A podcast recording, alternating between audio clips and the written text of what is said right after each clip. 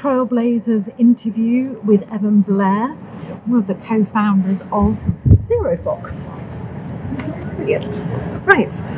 Well, um, obviously, you guys won within about 18 months of being founded, I Yeah. noticed. And a year later, you'd had one of your, you know, significant rounds of funding. So what I thought would be great is we love to revisit things. And, you know, 2014 is a long time ago. It is. And Zero Fox has come on leaps and bounds, if you'll pardon the pun. Um, so it, it's great to sort of have you here and sit down with you at RSA. It's particularly nice to sit down in a park Yeah. versus in uh, an exhibition centre or in a press room. So Very much so. I thought we'd just go through, you know, exploring a little bit more about what's been going on. I, you know, can you tell us a little bit about Zero Fox and what your focus is? Sure. So Zero Fox is the leader in digital risk protection. When we started, uh, we were very laser focused on social media because a lot of business engagement with the, the market, with their customers, uh, and employees engaging personally uh, took place on social media platforms. And so there was a lot of risk inherently uh, inherent in that engagement and that uh, activity.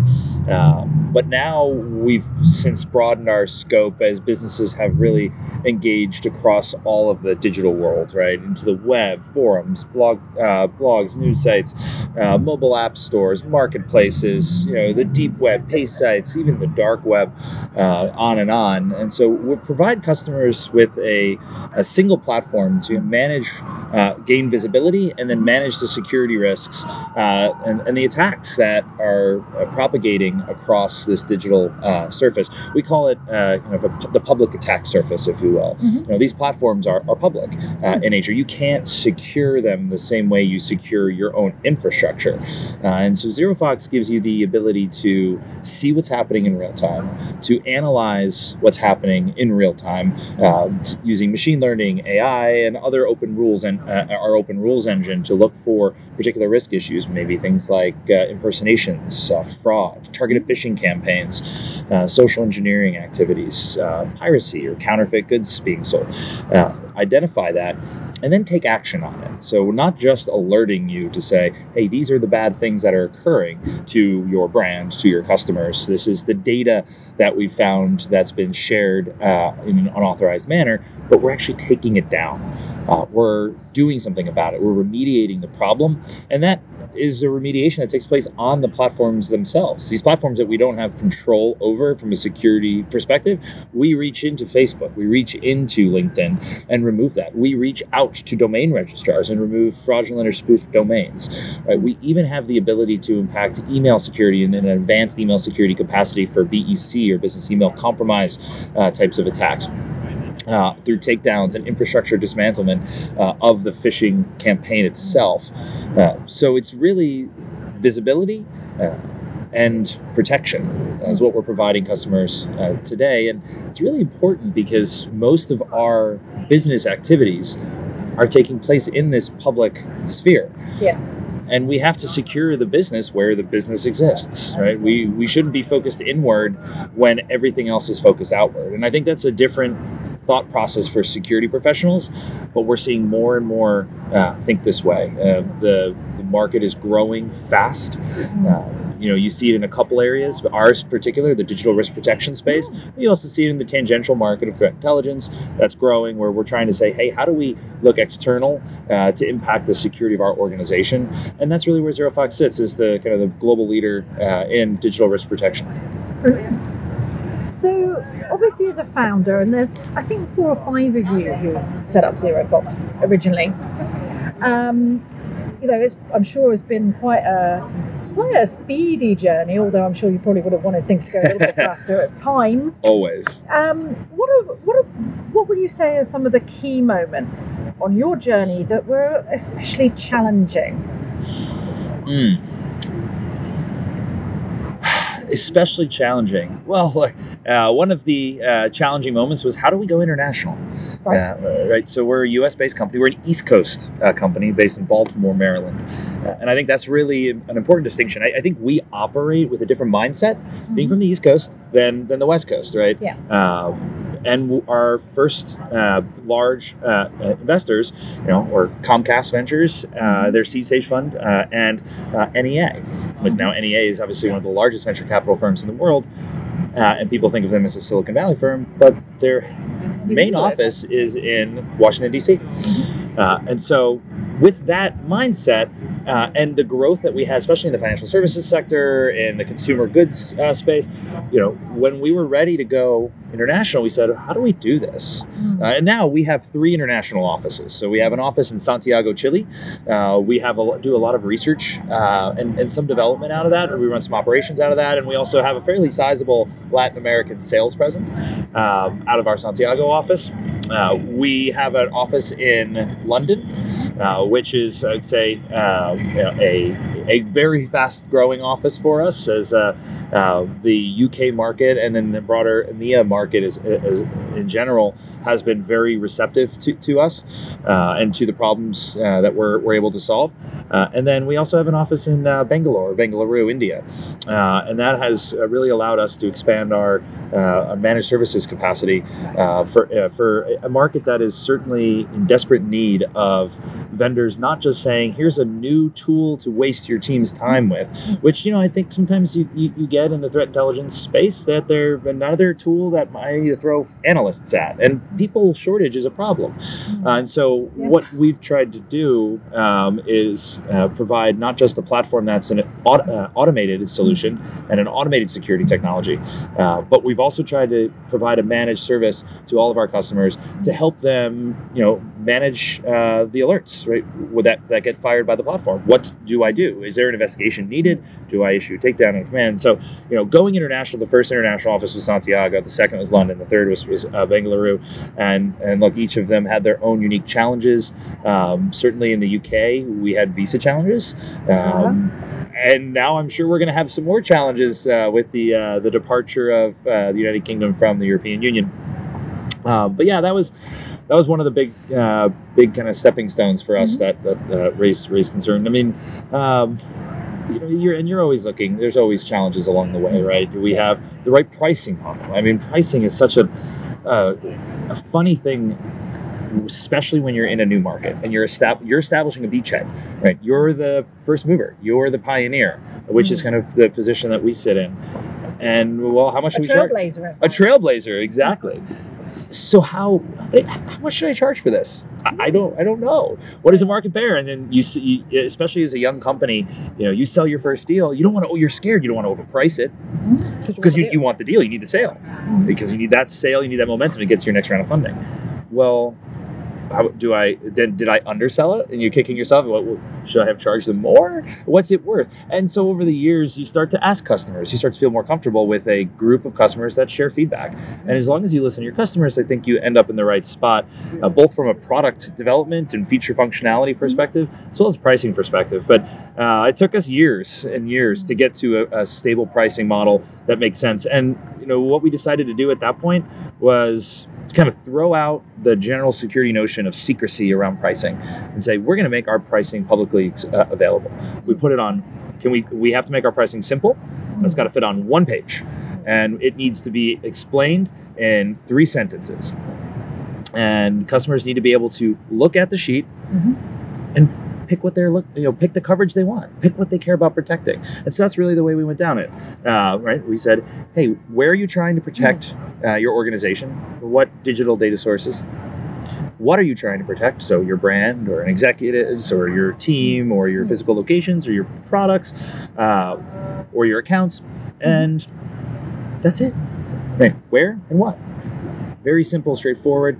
Um, you know, our sales team always says we need to charge more, but what we try to do is we, we try to give customers, um, you know, that the, uh, we try to make sure customers feel the value for what they're paying for. And I don't think that's necessarily the case across all of the security industry. I think there's a lot of, uh, well, how much money do you have? Uh, and yes, that's the price but that's not okay, right? I, we, we, we wanted to change the way people perceive security companies be a little bit different. Uh, you know, blaze a new trail uh, around that. Uh, you know, the pricing and the secrecy component, right? Um, so our partners, our customers, everybody knows what the what the amount is, what we charge, and you know that's that. It, also in the security industry, you know, we were trying to break away from the uh, well, here's the price, but I'm willing to give you an 85% discount uh, mentality and just say, here's the price. This is what it costs. I mean, that's the world we live in, right? How much is, uh, you know, how much is your cell phone? How much is your iPhone? It's it's it's eight hundred dollars. Great, that's the price. Um, how much is coverage? You know, thousand dollars. Great, that's the price. Cool. Right. So maybe we're starting to touch on this already, but um, in the same vein on your journey, what, what were the things perhaps that you're most proud of? Oh yeah, we definitely are touching on it. Um, you know, I, I think you know, listening to the customers and being willing to take critical feedback uh, from people uh, to improve ourselves and improve our process, improve our product, uh, and not to feel like we're doing everything right. Um, a lot of uh, entrepreneurs will say, "Well, I know best. You know, I'm the smart one. I'm the one that came up with the idea. I have the best idea of direction." But you know, certainly there's you need that innovation. You need that yeah, ideation. But you know, customers that are dealing with the pain, they know what the pain is, and they and they have ideas too. And so, if you involve them in your process, uh, then you know you're going to end up in a much better place. And, and we did that from an early uh, early stage. Um, you know, uh, I, there's a couple customers that come to mind right away that really pushed us uh, hard, and you know they they really made us a much better organization and they made us a much better uh, product because of it. And so that's that's definitely something I'm proud of. I, I also think the culture that we've created at Zero Fox. I mean, it's everybody talks about culture, especially in startups, uh, but you know, I it's really important uh, to to create a, an environment where people are excited to come to work um, and where they feel that you know they're being given as much information as uh, about the organization, the successes and the failures, as humanly possible. Uh, and so we still. Uh, we started the company uh, and ran all hands. So, you know, there's just a handful of us sitting, you know, in a conference room, and we would go around and, hey, what are you working on this week? Well, let's talk about what we're doing. Hey, we'll give you an update on fun, uh, you know, on the fundraising that we're trying to go after. We'll talk about different customers or product challenges. You know, but there was you know, six of us, right? And then there was 10 of us, and then there was 20, and then there was 50, and then there was 100. Uh, and now there's uh, 300. And, and, so, how do you maintain that level of transparency and connectedness to the business? Uh, so, to, still to this day, twice uh, every other week on Wednesday mornings, we run a company uh, all hands uh, from Baltimore. or from London, or from Santiago, or from Bangalore, uh, and it's a video uh, session that's hosted with slides. And at the uh, at the castle, which is our headquarters, it's an old. Um, it looks like a castle. It's a the old Pabst uh, Blue Ribbon uh, bottling facility, uh, pre-prohibition. Okay. Um, Good to know. But yeah, and we do have Pabst on tap if you're interested. Oh, great! we also we also have a, a, rotating selection of local Maryland and Baltimore craft beers, Uh, because of course we do. Yeah. But you know what we've been able to do is just create, foster a culture that is unique in, in a regional aspect, but but the same across uh, four global offices uh, and hundreds of people by com- over communicating uh, and ensuring everybody is a part of uh, this, this, journey together and that everybody feels a shared sense of ownership uh, in what we're doing and everybody feels the ability to raise their hand and say, I think something's broken, uh, or I think we can do this better, or I've got an idea. And, and that's really, really important. Not all organizations can say that, and that's definitely something that I'm super proud of. So, obviously, from our perspective, we were delighted that after you won in 2014, uh, which seems like I'm sure a lifetime yeah. ago for you now, uh, and definitely much closer to the beginning part of yes. uh, the journey rather than the end. But obviously, you secured 27 million in B round funding for December 2015, and congratulations, you've just done another round. Yeah. Yes. I, mean, I just thought a little Google, just a little Google there and see what's been going on, um, and that was led by Intel Capital, so it 74 was. million. So yes. you've actually boosted our security sort of alumni raise by uh, you know over 800 million now. Yeah, so it was, uh, it's actually the largest. Um, uh, the largest uh, funding round for a security company in Baltimore uh, in, the, in, the, history of the city. So uh, yeah, we're pretty proud of that as well. Um, you know, we, we take our uh, a responsibility as kind of a citizen of Baltimore and, and what we're you know what we're trying to help build for that city as well Mm. very seriously. And then the state of Maryland um, and, and all the good things that we've gotten from them, received from them, and then you know they continue to uh, to support us with. Um, so uh, that that was that was very exciting. But yeah, look, the fu- fun fundraising is is, is a funny thing. Um, uh, Peter Barris who's uh, on our board of directors and uh, is the managing one of the managing uh, directors at uh, NEA, uh, who led our A round. You know, he he once said that no one congratulates the chef when they come back from the market. So yes, we get we pat ourselves on the back for raising funds, um, but that's the the raw materials. It's what you do with it afterwards. It's that it's the the Michelin star cuisine that you create with those ingredients that you know people actually pay for and people really congratulate you on it should be congratulating you on. Um, and so it's great. Having intel capital behind us has opened up a new world of possibilities. Uh, we're doing uh, we're running all of our artificial intelligence machine learning in the intel cloud now and, and we've seen marked improvements uh, in speed and accuracy uh, through the intel ca- cloud. Um, working with their team there uh, has, has really helped our ai um, you know the market opportunity that, that Intel is able to open for us. Right? Remember, let's not forget Intel owned McAfee uh, for, for a long period of time. Uh, and it was you know McAfee Intel security. Um, so you know, there's a lot of great synergies between the between the Intel uh, team and, and the Zero Fox team, um, and so it's nice to continue to have investors that come around the table that have deep expertise um, in every stage of our growth, right? Um, right? From building companies to you know finding the right people to um, selling and marketing and, and going to taking a, a product that is uh, growing at a great speed, um, but how to accelerate that ten times faster. Yeah. It was interesting. It mirrors very much um, a conversation that I was having um, just before we sat down and chatted with a bank who work a lot with the startup community and was asking them what they were seeing. And they're saying, you know, tech's always been a huge uh, element, but we're expecting to see more money being put into the enterprise tech space now because it's easier to be unique within enterprise versus the consumer world where it you you'd have so little time between you becoming you know an Uber and then there's Uber two, Uber 3 Mhm. Uber four, um, and you know Just Eats and Deliveroos and all that kind of stuff. It is so easy to replicate that success, and if you get it right, you can basically be annihilated very Yeah. quickly. So you can build it up quickly. Uh, and also the other thing is getting something to 50 million is fairly easy in consumer, but getting it beyond that is harder. So because you get those factors Yeah. coming in, so that's good news for everybody in our space, right? Yes. that the, the, the money is is going to be freer than perhaps it has been of late. You know, Yeah. so so we're seeing a, a positive trajectory. Yeah. which is good. No, that is really good. Um, it, it's, But you've it's- already done it, so you don't have to worry about Yeah. it for a little while. Yeah, that- Sorry, I did that last week. No, that's true. Yeah, but no, look, I, I think um, you know, I think it's building an enterprise company um, is a longer journey uh, than building a consu- uh, you know consumer company that can be a success overnight. Mhm. Um, because enterprises, especially in the security space, are highly demanding on the technologies that they deploy to protect their billions of dollars in revenue. Um, but once you, you know, and, and I think it's another important point uh, that once you get a customer, you need to make sure that you keep them. Um, and I think a lot of companies in the enterprise technology space, you know, may not place a high enough importance on uh, keeping those customers happy, right? On that account management aspect, they're focused on the new business, uh, net new sales. Um, but you know, you keep a customer happy, your your you know your lifetime value for that customer goes up.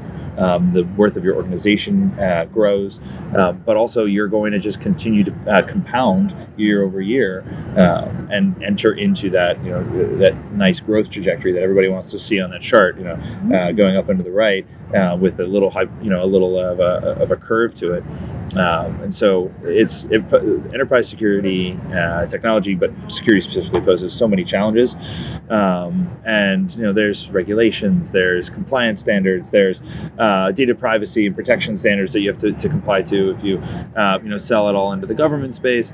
Um, you know, like, you know, uh, state and local, right? You have a whole nother set of requirements. Um, you know, it's so it's it's always trying to stay one step ahead. But um, yeah, I think you can build something very sustainable and hopefully predictable um, if you get if you get it right.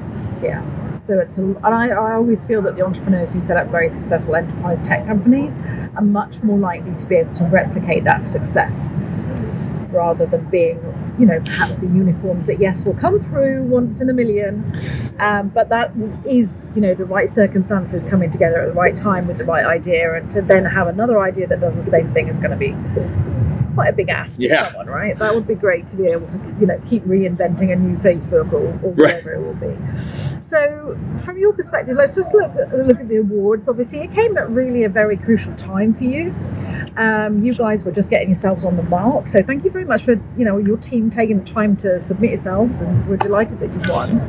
Um, what tips would you give to other people who are considering doing stuff like this at this sort of early stage when you've got so many other things that you could be doing that maybe you would see as being you know more valuable talking to customers, those types of things? That's a you know, it, uh, my co-founder James Foster always placed a, a high uh, priority on uh, industry recognition and awards. Um, you know, maybe there was a time when I just thought it, you know, oh, you know, trying to win an award, you know, maybe comes off, you know, vain.